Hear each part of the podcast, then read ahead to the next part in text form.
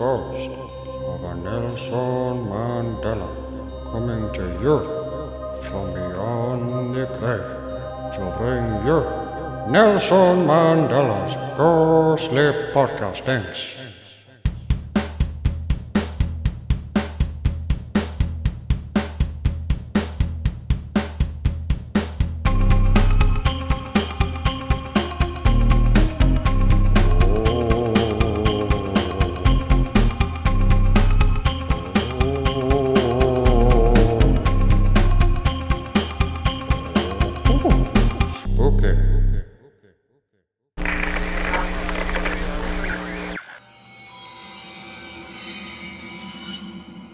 Hello there.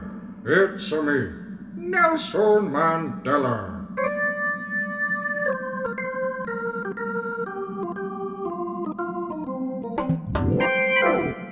I just want a quick moment to thank all of my listeners. Thank you to anyone that has taken the time to listen to my strange little podcastings. Whether it's on your daily commute, your weekly board meeting, whilst you do some household chores, while you make love, or even whilst you're on the toilet. Thank you for tuning in. If this is the first time you've tuned in, then allow me to introduce myself. My name is Nelson Mandela.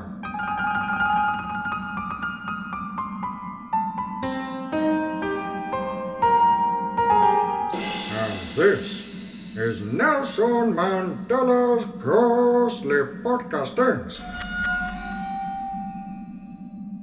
I'd like to share with you a little clip from one of my earlier episodes. Regular listeners will recognize the clip as a scene from episode 5, The Secret of the Pharaohs. So, kick back, relax, make the obligatory noises to encourage your partner and expedite your pleasantries, and most of all, enjoy. I had, of course, wanted to visit all of the sites Abu Simbel, the Valley of the Kings.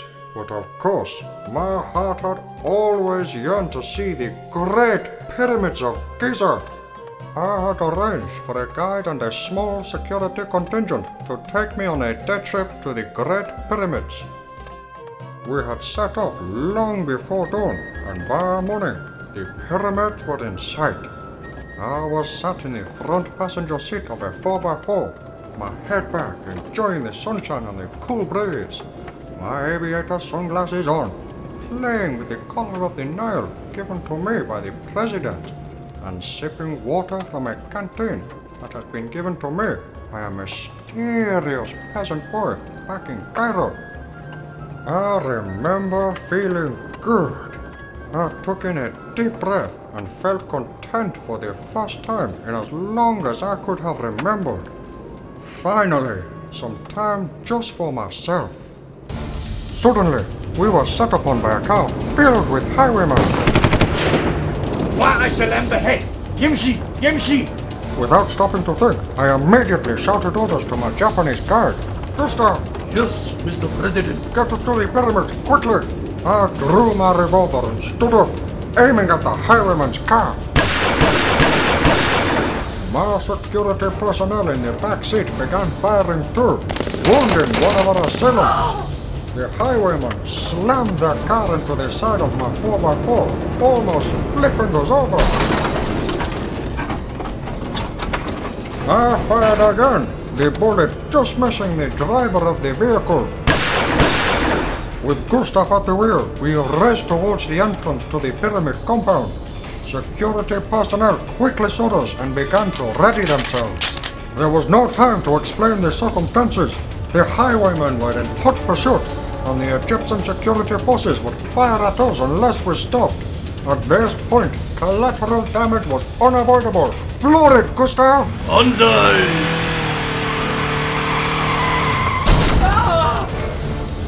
We slammed through the fence, and the Egyptian soldiers dived out of the way. Gustav stopped the car and we jumped out. I turned to the back seat of the 4x4. Both Mahmoud and Steve were dead. Quickly, into the pyramid!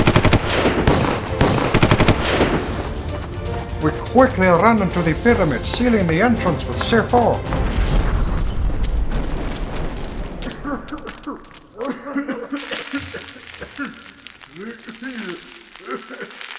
We are trapped. Damn it, Gustav! Now is not the time for your incessant pessimism. Oh, but how will we get out of? There is only one exit. Gustav, don't be a fool. The robber's entrance may be the entrance used today, but there were many exits built into the pyramid. How can you be sure that the exits exist? Look at where we are. The pyramids defy the explanation of their origin. They represent such a feat of architecture that modern architects do not believe that they could replicate the work with even today's technology. Do you think that builders so advanced would forget to put in a fire escape for God's sake? Now come on, follow me. I turned on my flashlight and began leading us into the pyramid. The explosion had filled the shaft with dust from the falling debris, and the flashlight failed to illuminate anything more than a few feet through the thick layer of dust that hung in the air. Slowly, we made our way through the passageway until we reached a sign. What does it say? I cannot read our English. Descending passage. Warning. Entrance forbidden. I don't think we should go down here.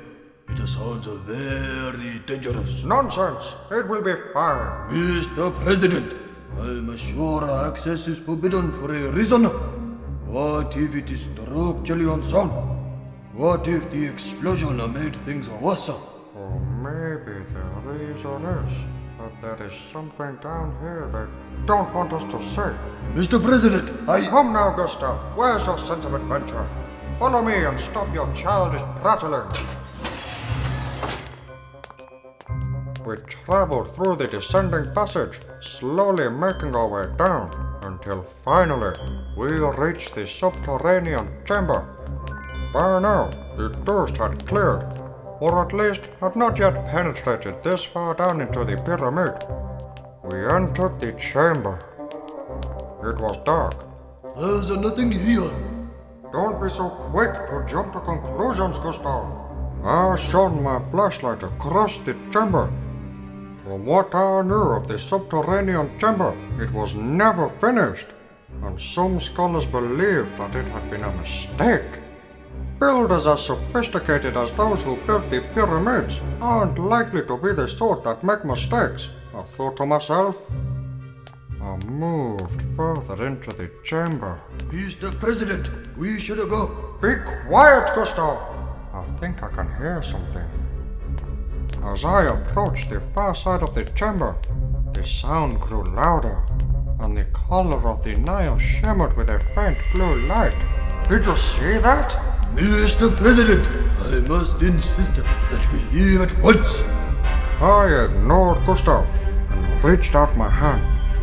I could feel the wall on the far side of the chamber pulsing. I touched the wall, and suddenly the stone pushed into the wall as I applied pressure to it. The room began to shake, and suddenly a stone monolith began to rise from the floor in the center of the chamber. It quickly rose out of the ground, and once the dust had settled, I cautiously approached it and slowly reached out my hand. I'm sorry, Mr. President, but I must ask you to stop right there. Very good. What? Gustav pulled a gun on me and pointed it at my head. Gustav, what are you doing? I cannot allow you to discover the secret of the pharaohs. The secret of the pharaohs? What the hell are you talking about? Goodbye, Mr. President. This chamber will be your tomb. Gustav, wait! I quickly drew my pistol. Gustav stood staring at me for a moment, and then he collapsed to the floor. I stood alone in the pyramid, looking at Gustav's fallen body. I felt betrayed. Who the hell was he working for? And what had he meant by the secret of the pharaohs? Suddenly, I heard an echo come from inside the descending passage. It was the highwayman. I quickly ran towards the descending passage and headed up, taking an adjoining tunnel away from the highwayman just as their flashlight beams began to dance upon me. I made my escape and didn't look back.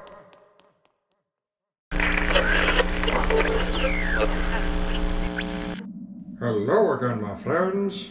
It's me, Nelson Mandela.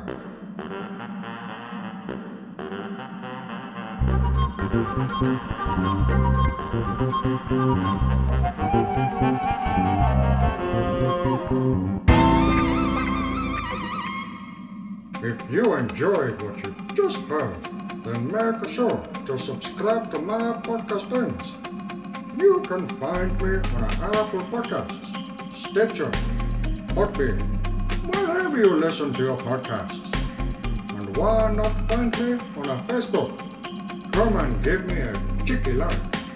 I also have a website. Head over to www.nelsonmandelasghostlypodcastings.com. And finally, if you truly like what you heard, and should you be able to, please rate and review my podcast on Apple Podcasts, as it will help me to get more listeners who, like you, may be wonderfully delighted to learn that there is life after death. So, until next time, my friends, this is the ghost of Nelson Mandela wishing you a wonderful day.